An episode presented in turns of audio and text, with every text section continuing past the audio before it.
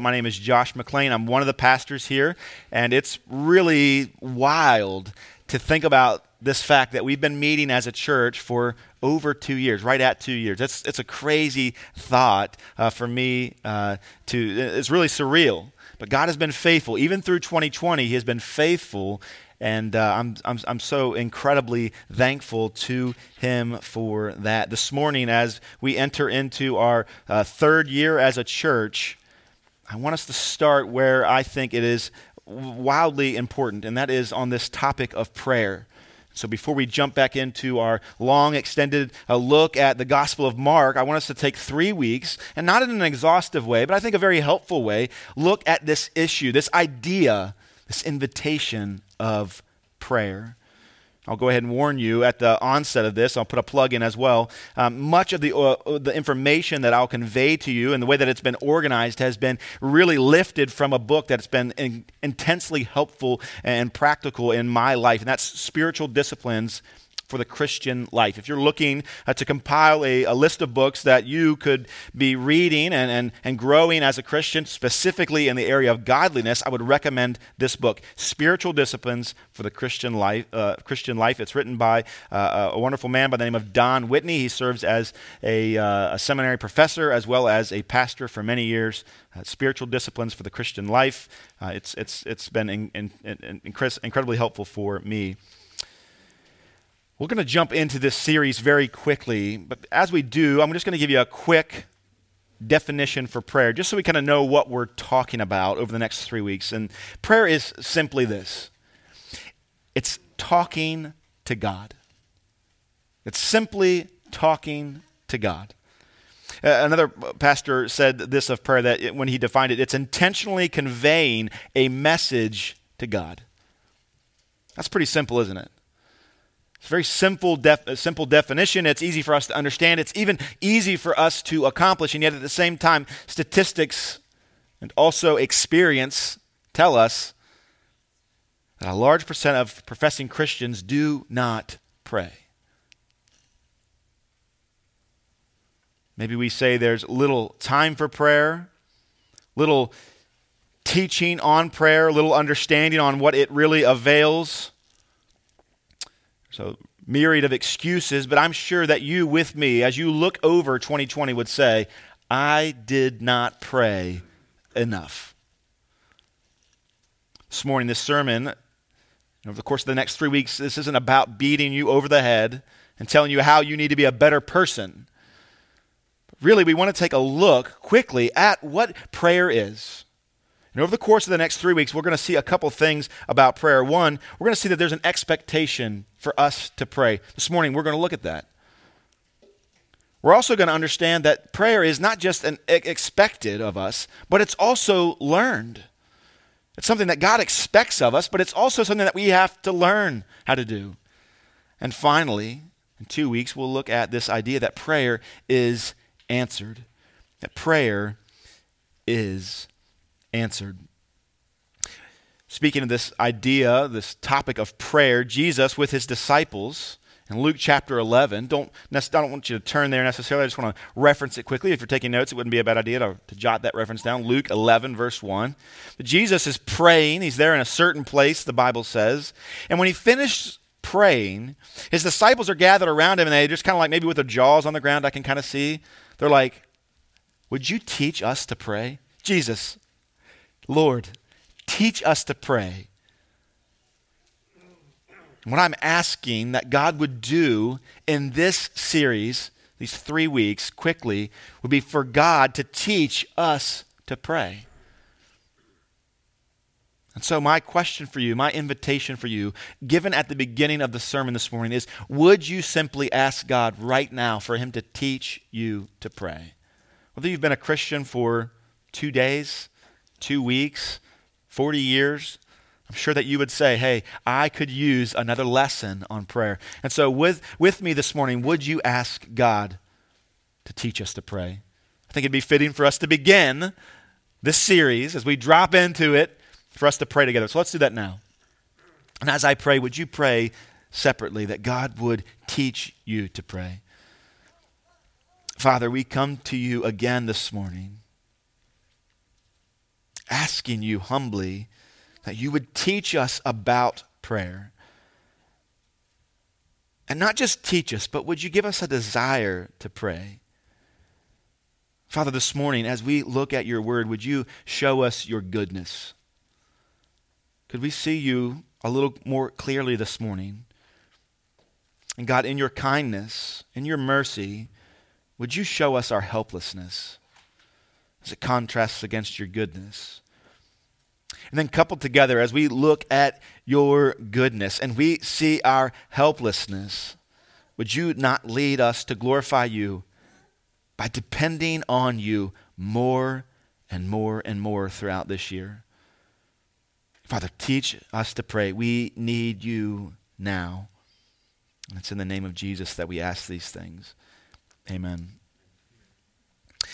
Speaking of prayer, Paul talked about it the, with this idea of a command. Matter of fact, in Colossians chapter 4, if you flip there quickly, Colossians chapter 4, verse number 2, Paul speaking says, Continue steadfastly in prayer.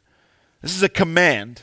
He's saying, You, Christian, continue steadfastly in prayer. This is a command. He goes on to say, Be watchful in it with thanksgiving. At the same time, pray also for us, Paul is saying, that God may open to us a door for the word to declare the mystery of Christ, on account of which I am in prison, that I may make it clear which is how I ought to speak. So it's very clear for us as we read this passage that Paul is saying it is not a question of if you will pray, it's a question of, as, of if you will obey. Continue steadfastly in prayer. Paul speaks of it as a command. Again, in 1 Thessalonians chapter 5, verse 16 and 17, if you want to write these references down, I think it'd be helpful. 1 Thessalonians 5, 16 and 17. He goes on to say in verse 16, Rejoice always. Verse 17, pray without ceasing. Again, it's a command. Verse 18, give thanks in all circumstances. Who are you giving thanks to? We're giving thanks to God, chief among those whom we thank. We do that through prayer, for this is the will of God in Christ Jesus for you. So that's just two, I, two passages that I've cherry picked from the New Testament, where Paul speaks of the Christian's responsibility to and, and, and, and, and command to pray. If we look at just those two passages, it might be a little bit condemning for us, especially as you consider this last year, maybe even this last week. Maybe you say, Well, I've not done that. I've not prayed without ceasing. I've not continued steadfastly in prayer. To you, first and foremost, I would ar- offer to you grace. That's not from me, but it's from God. It is a command that we obey. But more than that, it's an invitation. Also, when we think about continuing steadfastly in prayer and praying without ceasing, I don't want any of us, especially the younger ones, to think that that is something to, to mean that mom should be driving her minivan as she goes and gets groceries with her eyes closed, with her head bowed right? Her hands clasped. No, this is not what the Bible is teaching us. This isn't what we would be commanded to do. But to be in a spirit, in an attitude of prayer, regularly relying and depending on God. This is what we've been commanded to do. Paul spoke of it many times. But Paul wasn't the only one to speak of prayer. Jesus also spoke of prayer. And I want to look at a passage this morning. We'll use it this week. We'll also use it next week. And that's found in Matthew chapter 6. We'll read a few verses. Matthew chapter 6, and we'll read from verses 1 through 8. We'll pick up there next week as we talk about this idea that prayer is not just expected, but it's also learned. So, Matthew chapter 6, verses 1 through 8. If you're with me, follow along. It should be on the screen. This is what the Word of God says Beware of practicing your righteousness before other people in order to be seen by them, for then you will have no reward from your Father who is in heaven. Thus, when you give to the needy, sound no trumpet before you, as the hypocrites do in the synagogues and in the streets, that they may be praised by others. Truly, I say to you, they have received their reward. But when you give to the needy, do not let your left hand know what your right hand is doing, so that your giving may be in secret, and your Father, who sees in secret, will reward you. I'll let your ears really perk up now. Verse 5. And when you pray, you must not be like the hypocrites, for they love to stand and pray in the synagogues and at the street corners, that they may be seen by others. Truly, I say to you that they have received their reward. But when you pray, go into your room and shut the door, and pray to your Father who is in secret, and your Father who sees in secret will reward you. And when you pray, do not heap up empty phrases as the Gentiles do, for they think that they will be heard for their many words. Do not be like them, for your Father knows what you need before you ask Him. Jesus expected that His disciples would pray. Did you catch that? I remember memorizing this passage earlier this past year, not this year, last year. And that struck me. Jesus says, and when you pray. He doesn't just say that once, but in these short verses, he says that three times. In verse 5, he says, And when you pray, you must not be like the hypocrites. In verse 6, But when you pray, go into your room and shut the door. And verse 7, And when you pray, do not heap up empty phrases as the Gentiles do. And so we see that Jesus expected us to pray. Now, that's in line with Paul's command by God for us to pray, but it's different. It's a different angle. One says that we should do it, you must do this. The other says, I know that you will do this. Now, I recognize that the main idea of this passage has more to do with a hypocritical religiosity that accompanies giving and praying and fasting. In Matthew chapter 5, Jesus spent some time teaching on practical behavior, right? Just everyday living. But here in chapter 6, he turns to religious duties.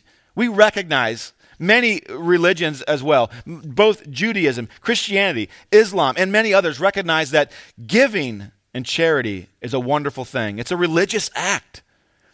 Praying and even fasting are wonderful things for us to do. But Jesus turns his attention to those very acts and gives them some ex- explanation on them. You see, giving to the needy, praying, fasting, they're all appointed by God. These are acts that we should be doing as human beings. Even in the Old Testament, we see that this is an important religious exercise, all three of them. And so it's nothing new to Jesus' day that he's saying, hey, when you pray, or you should be praying, I expect you to pray. But he's trying to clarify some things. He's trying to turn their attention from this hypocritical act that they're doing to something that would be more pleasing to God. You see, they had missed the point altogether as they had been serving themselves through the prayer. They'd been serving themselves through charity, and they'd been serving their, themselves even through fasting, if that can be if that can be done. It's amazing how, as human beings, we can turn any good thing that God has given to us and turn it into an idol and thereby it glorify ourselves and not and instead of God. So what Jesus is doing is he's he's he's speaking to his initial audience and he's warning them that flaunting these religious duties in order to be praised by their peers is evil and wrong. And it was directed toward themselves. The, the idea was this if, if people see me give, if they know how much I give, if they see me pray and they hear the eloquence in my prayer, if they see the, the pain in my face as I fast and deny myself, then I will be thought more highly of by those around me. And Jesus is reminding them, but what really matters is that God sees you.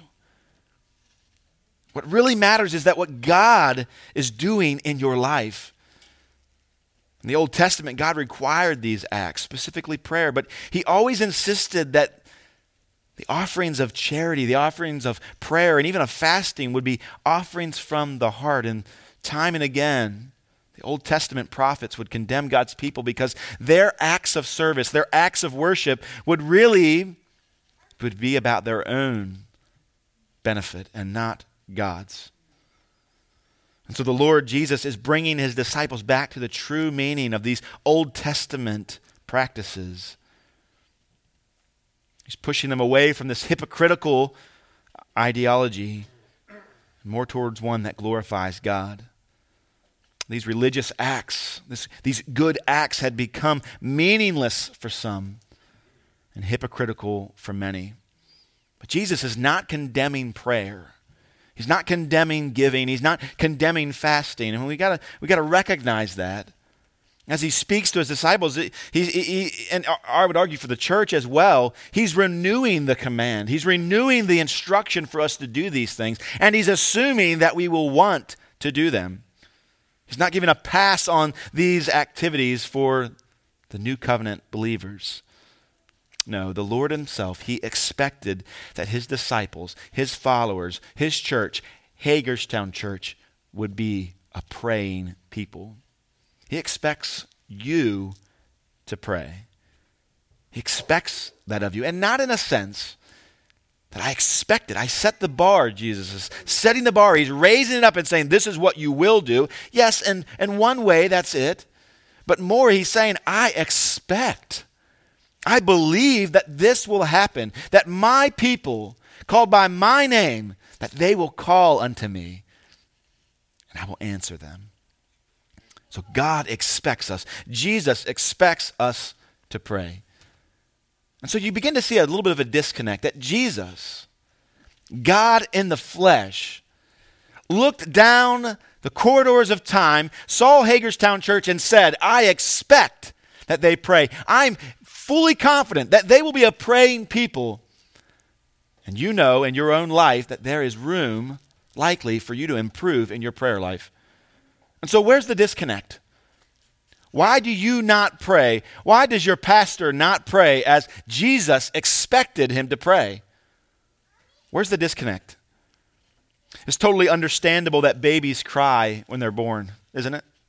You recognize that? Well, that's, that's totally normal, right? Now, when they get a little bit older, 30s and 40s, and they're crying because they didn't get exactly what they wanted, exactly when they needed it or thought they needed it, it's a little bit different. But when a baby is a baby, we, uh, we expect that they cry. When Riley was born, the doctor warned us that as he emerged from the womb, that he may not cry. You see, he was early. We fully expected, having never had a child before, but we fully expected that when Riley would emerge, that he would begin to cry. But the doctor said, Hey, I just want you to be prepared for the worst case scenario.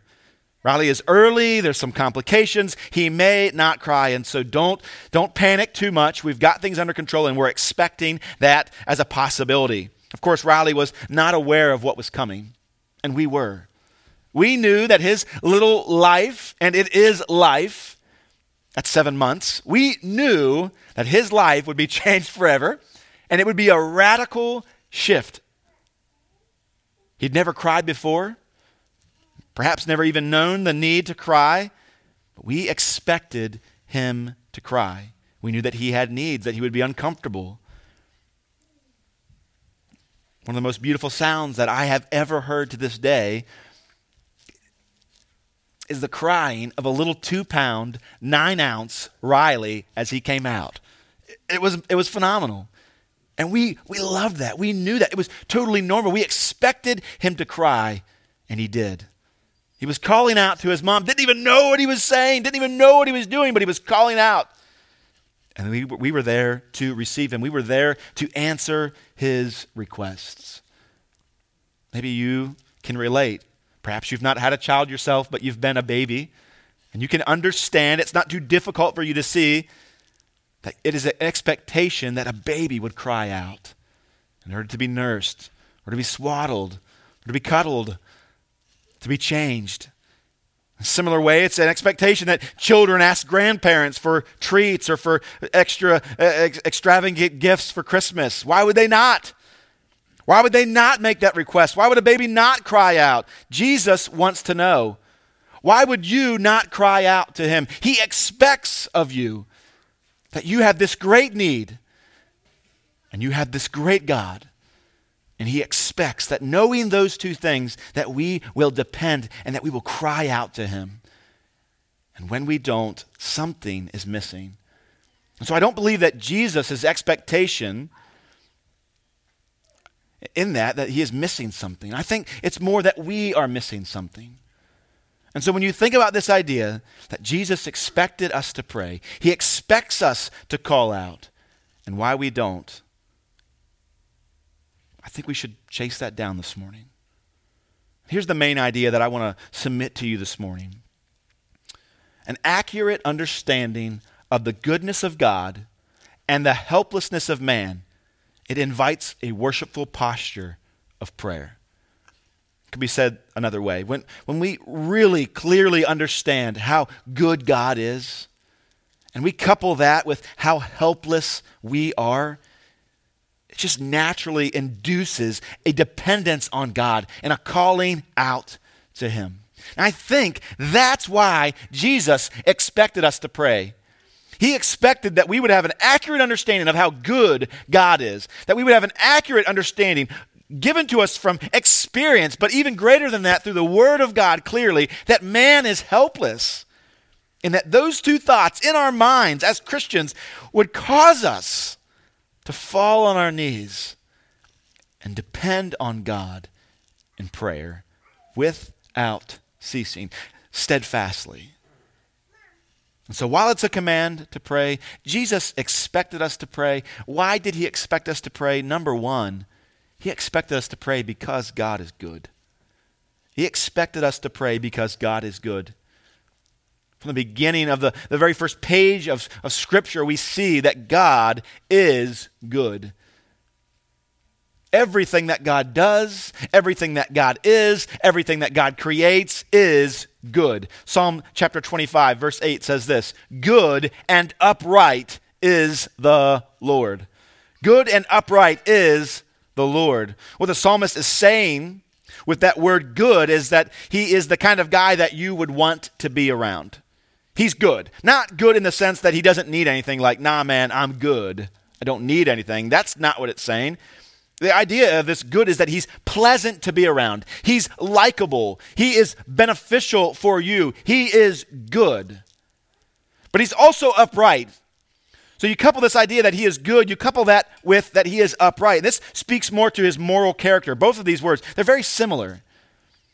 But this upright speaks to that his moral character. He, he does what is morally, ethically right all the time. Like, like, like to the point where you don't have to be afraid that he's going to attack you in anger or, or steal something from you when you're not looking. He is good and he's upright. And again, from the beginning of Scripture to the very end, we see that anthem on repeat that God is good and that God does good. That relationship with him is desirable, it's beneficial for you. And James really expounds that idea very clearly in the New Testament. In James chapter 1, verses 16 and 17, this is what the Word of God says Do not be deceived, my beloved brothers. Every good gift and every perfect gift is from above. Every good gift, every perfect gift is from above, and it comes down from the Father of lights, with whom there is no variation or shadow due to change. Jesus expected us to pray because he expected us to believe what Scripture teaches about God that he is good, he does good, he is upright, and he is the one that gives good gifts. He gives perfect gifts. In fact, every good gift, every perfect gift that you've ever received has come through and from the Father. And so, I would ask you this this morning. Do you believe that? As church, we can be real this morning. Do you really believe that? Down in the depths of your heart, that God is good. Have you ever wrestled with that? Have you ever struggled to believe that? Do you believe that God wants to bless you? And I'm not talking about millions of dollars and Maseratis for everyone. I'm not talking about your best life now. I'm talking about do you believe that God wants to bless you with freedom from sin? Do you believe that God wants to bless you with restored relationships, with wisdom in the moment, with grace in the trial, with faith or faith in the face of doubt? Do you believe that? That God wants to give you these good gifts. Do you honestly believe that, church? In the depths of your heart. Even when you face pain, when you face struggles, when you face loss, When you're confused, do you believe in those moments that God is good, that God does good, and that He wants to bless you with what you need? And even more than that, He wants to bless you with a relationship with Himself. These good gifts, they come from God and they are promised. Listen, church, they are promised to those who ask. They're promised to those who ask. And Jesus, knowing this, knowing that you know this, he expects you to then pray.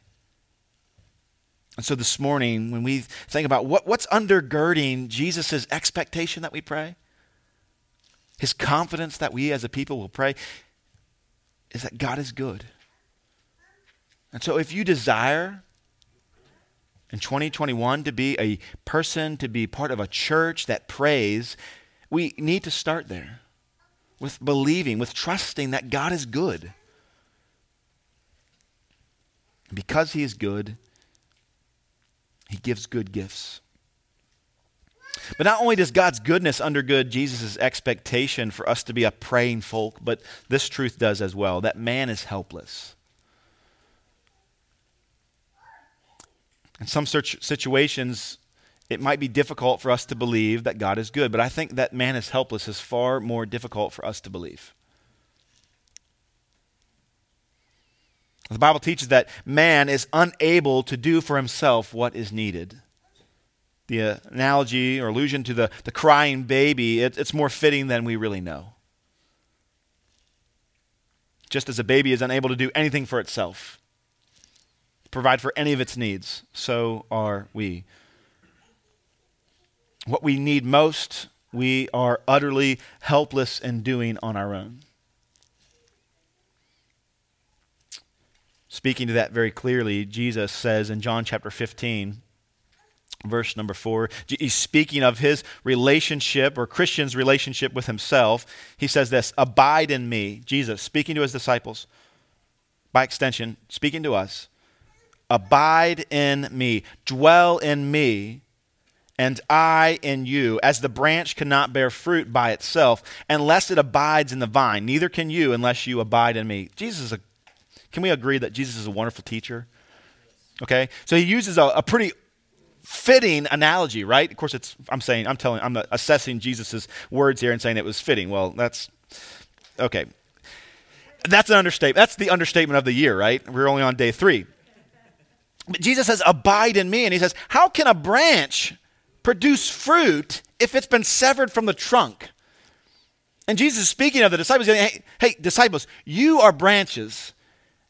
And I know that if you're a good branch, you want to produce fruit. How many here want to produce fruit? If you're a Christian this morning, you are a branch and you have this desire to produce fruit. And Jesus says, How can you, if you are a branch, produce fruit if you've been severed from the trunk? If you've been sep- severed from the vine, how can you do it? It's a wonderful picture for us because it's so clear. We can't. You cannot receive nutrition, direction, stabilization, elevation, none of those things apart from the trunk and your connection to it. If you're not connected as a branch to the vine, there's nothing. There's no hope. There's no life. When the branch is cut from the vine, everything stops. And so often, Jesus' disciples neglect prayer. Why? Because we forget that truth we forget that we are helpless on our own. We forget that we need Him not just for salvation, but for everything, in every way. Some of you say, I'm not so sure that I believe that. Maybe you struggle with that this morning. Imagine a child visiting his cousin one day in the summertime. Maybe the moms are inside talking, hanging out, and the kids are out just kind of kicking things around, trying to find something to get into. There they find themselves in the garage and they determine that they're going to spend the next little bit riding bikes. The cousin asks, Think you can ride this one? and points to his sister's bike. The child assumes that a bike is a bike and answers, Of course. It's not long before that child riding this new bike comes to a realization painful realization that something is missing on this bike. It's the training wheels. He finds this out after both knees are bloodied up. You may think that you need no assistance. You may think that you know how to ride a bike, and you go to your friend's house and you ride that bike, and you find out that you don't know how to ride a bike. You're not able to ride a bike, not apart from training wheels. You think you've mastered the art of the bicycle, and yet unknowingly you depend on that additional apparatus that keeps your skin from being devoured by the pavement. You need that, and you didn't even realize it, right? We, th- we want to think of ourselves as more independent than we actually are. I don't need to depend on God. I, I don't need everything. I, I, have got most of these things figured out. I need help with, I need a little bit of help with, stuff, with a few things. And, uh, and so maybe on the, you know, the big, big days, I'll ask God for help. I'll, in the big times when it's really a struggle, I'll pray to God. But, you know, on the regular, on the day to day, I've got this. You're as foolish as a, a child thinking they can ride any bike because they've mastered the art of riding with training wheels. And yet we need God more than we know. In the 90s, I, I think that this poem was overemphasized, but I think it's helpful for us to dig out and, and reuse this morning.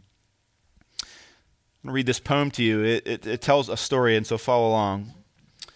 One night, I dreamed a dream. As I was walking along the beach with my Lord, across the dark sky flashed scenes from my life. For each scene, I noticed two sets of footprints in the sand, one belonging to me and the other to my Lord. After the last scene of my life flashed before me, I looked back at the footprints in the sand. I noticed that many times along the path of life, especially at the very lowest and saddest times, there was only one set of footprints. This really troubled me. So I asked the Lord about it. Lord, you said once I decided to follow you, you'd walk with me all the way. But I noticed that during the saddest and most troublesome times of my life, there was only one set of footprints. I don't understand why, when I needed you the most, you would leave me. He, speaking of his Lord, Jesus, whispered, My precious child, I love you and will never leave you. Never, ever, during your trials and testings, when you saw only one set of footprints, it was then that I carried you. And I don't want you to get your theology from this poem, but I think it makes a helpful point for us. It's a humbling thought that Jesus carries us through the trials, that Jesus carries us through temptations, that Jesus carries us through pain and through victory, even, and He carries us in everything. And apart from Him, we can do nothing. I'm not sure who here needs that reminder aside from me, but I know that I do. That I need Jesus. There is nothing that I can do apart from Him. When people fear that they are in a dream, what do they do? Well, they pinch themselves. They inflict some measure of pain on themselves. Why? Be- because it proves that they're actually not dreaming. Is it possible that the pain that you faced in 2020, the pain that you will face in 2021, is the nudging of God's Holy Spirit waking you up? Because as you go through this life, perhaps you've become enchanted in this dream that you have everything under control. And now the struggles that you face, the temptation, the trials, the pain, and maybe even the victory have come along your way to prove to you that you need God. And that apart from Him, you can do nothing. Maybe your sin consistently resurrected in 2020 to show you that you need transparency in community. You need God to demonstrate Himself to the community. I loved how Chris said a moment ago that the local church Hagerstown, Hagerstown Church for you is not God's plan B or one of many. It is God's plan for your life that you be connected, that you be transparent and in community, committed to the body of Christ here in Hagerstown. Maybe your pain, the struggles, the difficulties that you faced, maybe even the loss, God somehow used those things to demonstrate and to call you back to the place that you need to depend on Him because apart from Him, you can do nothing. Perhaps in your heart of hearts, you're saying this morning, you may not verbalize this, but you're thinking, nonsense. I do things all the time. Well, then ask yourself these two questions. Number one, was it really accomplished by yourself? Was it really accomplished by yourself? I remember talking to a gentleman one time. He said, Josh, why should I thank God for the food that I eat if it's grown in my garden? Well, many of you, right off the bat, see the error of his thinking. Where'd you get the seeds? Where'd you get the dirt? Where'd you get the, the sunshine? Where'd you get the water for that? Where'd you get the oxygen that you needed to, to pump through your, uh, uh, through your, your lungs into your, your veins so that you could actually operate that? Where'd you get the down payment of food that your body earned, or burned, I should say, in order to, to do the work that you're claiming you did? See, was it really accomplished by yourself? It's like riding a bike on training wheels, thinking that you can ride a bicycle. You're not riding a bicycle, you're, you're riding a quad, right? Quad cycle, is that a thing? And so, was it really accomplished by yourself? Apart from Christ, you can do nothing. And you would say, well, no, there's been lots of things that I've done a- apart from Christ. Well, the second question applies to you then. Was it really worth accomplishing? Is it really something that should be put on the, the, the, the, the shelf of accomplishments. If you're able to accomplish something apart from the work of Christ in your life, working in and through you, is it really an accomplishment? Or is it a failure altogether? And so ask yourself when you think of John 15, apart from me, you can do nothing, was it really accomplished by yourself? And was it really worth accomplishing anyway? Apart from Christ, you can do nothing. Hagerstown Church, we can do nothing. We are helpless in and of ourselves. Jesus prayed for, in, in the Gospels, he, he, he, it's recorded for us, not just so we would have an example, although that's one aspect of it. Next week, we'll see an, an, an example, a beautiful example of how to pray from Christ himself. He didn't just do it out of obedience. God the Son in flesh, in humanity, he needed the Father. And so, he depended on him in prayer. And if he needed to depend on the Father, how much more than we? Apart from Christ, we can do nothing. Do you see your helplessness this morning? You see, the burden on the back of a Christian pilgrim is not prayer. If you enter into 2021 thinking that, I've got to do all these things. We've got to do this Bible reading program. I've got to memorize some scripture. I've got to meet on a weekly basis with these folks and be held accountable. I've got to meet with my life group and do all these things. And on top of all of that, now you want me to pray? And you're going to beat me over the head with these New Testament passages that are in the command, you know, in, a, in, t- in, a, in, a, in an imperative tense. See, prayer is not a burden, though. It's not something that we add to the list, it is how we accomplish our list. You see, prayer is the key to victory.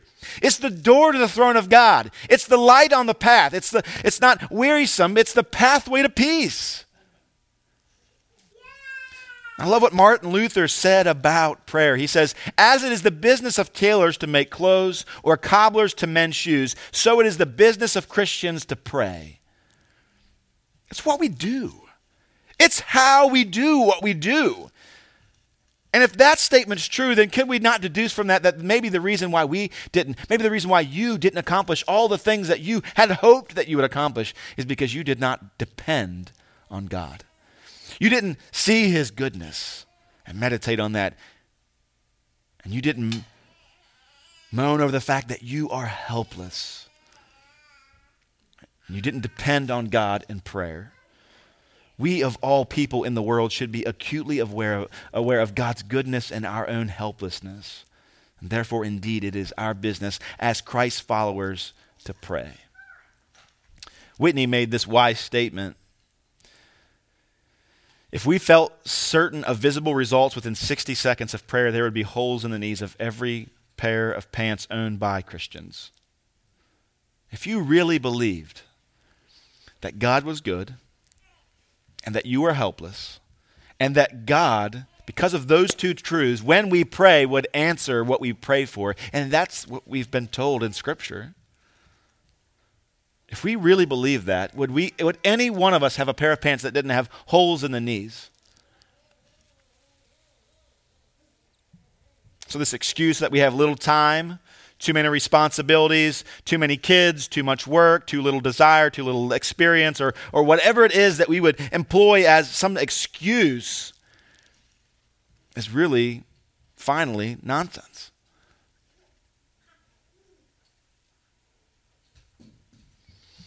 In every season, in every area of our lives, for every day, Christians are to be devoted to prayer, and we are to pray without ceasing. Why? Because we need Him, and He is good. Do, so, do you see now what Jesus saw? It's the logical next step that He expect His people to see His goodness, to see our helplessness, and to ask, and to depend, and to believe, and to pray. And when you see your helplessness and when you see God's goodness, doesn't it make you want to cry out to God in prayer right now? God, help. I love Psalm 50. If you have your Bible, I would invite you to turn to Psalm 50. I'll just read a couple verses from this passage. This is a, a wonderful psalm for us to be meditating on, especially in this day and age. Look at verse 12 in Psalm 50. It says this If I were hungry, God speaking, I wouldn't tell you. For the world and its fullness are mine. God is saying, if I'm hungry, if I need swaddling, which is preposterous, but if God needed anything, who would he ask? Would he ask you? No, he's saying, the earth is mine and everything in it, it's all mine. God says, I need nothing. This is the, the doctrine of divine aseity. He needs nothing, he's totally, utterly independent. Needs nothing from us. If I were hungry, I wouldn't tell you about it. I wouldn't cry to you. But he says, listen, in contrast, when you're in trouble, verse 15, call upon me. And what will happen? Call on me in the day of trouble. I will deliver you. And what will happen? And you shall glorify me. You shall glorify me. One author, I love how he, he offers a parable in connection with this passage. So follow me here. Suppose you are a totally paralyzed man or woman and can do nothing for yourself but talk. And suppose a strong and reliable friend promised to live with you and to do whatever you needed. How could you glorify your friend if a stranger came to see you? Imagine that in your mind right now. Unable to do anything for yourself but to talk. Have a strong and capable friend willing to do whatever you need. And now a stranger has come to visit you. What would you say? What would you do? How would you demonstrate your gratitude for your friend who is caring for you? How would you glorify his generosity and strength? Would you do that by trying to get out of the bed yourself? Would you do that by trying to carry your friend? No. What would you do? You would say, Friend, come and lift me up. And would you put a pillow behind my back so that I can look at my guest? And would you please put my glasses on for me? And so your visitor would learn from your request that you are helpless and that your friend is strong and kind. You glorify your friend by needing him and by asking Him for help and counting on Him. And so, three things that Jesus had in mind one, that God is good. When we think of that, it leads us to pray. An- another thing, two, that man is helpless.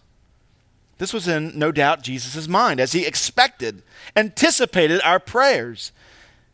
Third and finally, I think in Jesus' mind, he had that dependence is worship.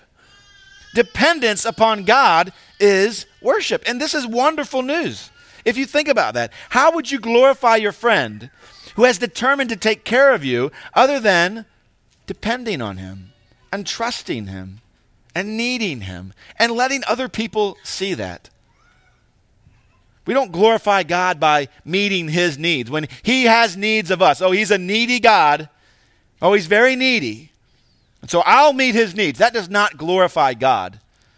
In some sinful, silly way, that glorifies you. To think that Hagerstown Church needs you, to think that God needs you in some way, is foolish. What does God need? He needs nothing. What do we need? We need everything. How can we glorify God? By depending on Him. And by demonstrating that for the world that we need God more than anything.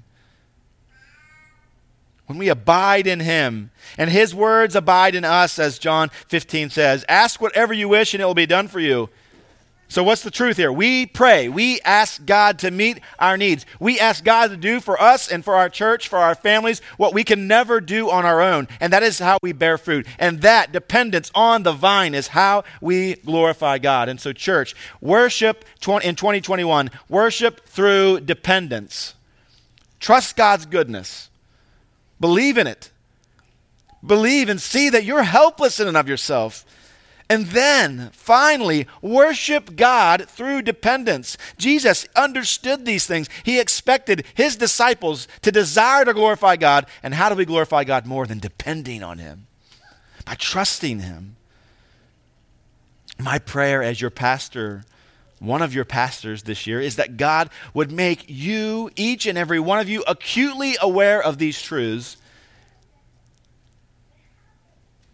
And that that would lead you, as Jesus assumed, to pray, as Jesus expected of you, that we would pray. And so, church, do you doubt that God is good? Do you really doubt that God is good? Search your heart. Do you see your helplessness? Or have you operated with some sense of pride and arrogance this past year? Repent of that. See your need and trust God. Do you want to glorify God in your life? Do you, do, Hagerstown Church, do you want to glorify God in 2021? Well, how will you do that aside from utter dependence upon God? Despite your giftings, despite your blessings, depend on God. Do you believe He's invited your requests? Have you been seeing His commands as commands and not so much as invitations? He's invited your requests. And so, Hagerstown Church, pray. He is waiting. Two things before we close. One, we're going to be brief to cover prayer. We're not going to be exhaustive. As we cover some truths about prayer, each day I want us to, to take a look at and highlight some practical ways that we can apply what we've talked about immediately. One of the ways that I see that you can do that is by utilizing this book right here. This is the member directory and prayer guide. Inside of it is a list, and even a, a picture, a beautiful picture of each of our members listed in here. And on page one is a guide on how you can be praying for them. I want to read off for you some of the things that you should be praying about. When we know that God is good, and when we see that we as Christians are helpless apart from Christ, it should lead us to pray. And what should we pray for? This is a wonderful tool for you. How should you pray for your brother and sister? In Hagerstown Church. One, that they would grow in their hunger for the word of the Lord Perhaps you noticed in my prayer this morning, that is what I prayed for you. You say, well, Pastor Josh prays a long prayer. Do you know how I pray often? I pray this document right here. I pray that God would do what He promised He would do in our church, that God would grow us in our hunger for His Word. But I can also pray that He would grow us in our holiness. And so when I think of how to pray for Jairus Crooks, I say, God, would you help Jairus Crooks to grow in holiness? God, would you help him to grow in his understanding and application of the gospel in his life? Would you help him to grow in his ability and passion to share that gospel where he is planted? God, would you grow him in his dedication and capability and personal discipleship in 2021? God, would you grow him in his pursuit of unity, love, and reconciliation amid much diversity this year? God, would you do those things? I, this is how we can be praying. Why? Why do we pray these things? Why does this tool even exist? Because we know that God is good and we know that we are helpless. And we glorify God, Hagerstown Church, when we depend on Him. If you don't have a copy of the members, uh, members directory and prayer guide, I want to encourage you, get your phone out right now. This is one of the only times I'm going to encourage you to do that in 2021. But get your phone out and send an email to info at hagerstownchurch.org. It's saying, in the, in the title, just say, member directory request. We'll email you a digital copy if you need, if you want a digital copy. If you'd like to have a physical copy, we can get one of those to you as well. Just send that email to info at hagerstownchurch.org requesting that directory. The last thing that I want to offer to you this morning as we close is the most pressing prayer that needs to be prayed this morning. It's one of repentance and faith. One of the most beautiful prayers that can ever be prayed is according to 1 John chapter 1 verse 9. A prayer of confession and repentance and turning from sin, knowing that when you ask God for forgiveness of your sins, you will be forgiven in the name of Jesus Christ. And so if you've never asked God for forgiveness of your sins, you've never prayed to him and asked for that to be done, and knowing that your greatest barrier is the sin that besets you, the sin that condemns you before God and will cause you to be separated from Him for all eternity in a place called hell, would you not pray in the name of Jesus that you would be forgiven of your sins? The promise is made if you'll pray to God and ask for that, then you will be cleansed of all unrighteousness in the name of Jesus. He's promised to forgive you. He's promised to give you peace. He's promised to give you rest, the type of rest that Jesus has. That invitation is there for you this morning. And so, church, pray for one another. Use the prayer directory. An unbeliever this morning, if you are here in your sins, turn to God and ask for forgiveness. He is listening. Let's close in prayer. Father, we thank you for these truths that we've looked at this morning. Jesus, we trust that your confidence in your praying church is based on the goodness of God, the helplessness of man, and the worshipful nature of dependence. Father, with those things in mind, desiring to glorify you individually and as a church, I ask again, would you teach us to pray? when we gather this next Lord's Day, would we not be able to see that you've done just that? A little bit each day, that we be more and more would be a people conformed into the image of Christ and following his example, one of dependence on the Father. We ask that these things be done in the name of Jesus and for his glory alone. Amen.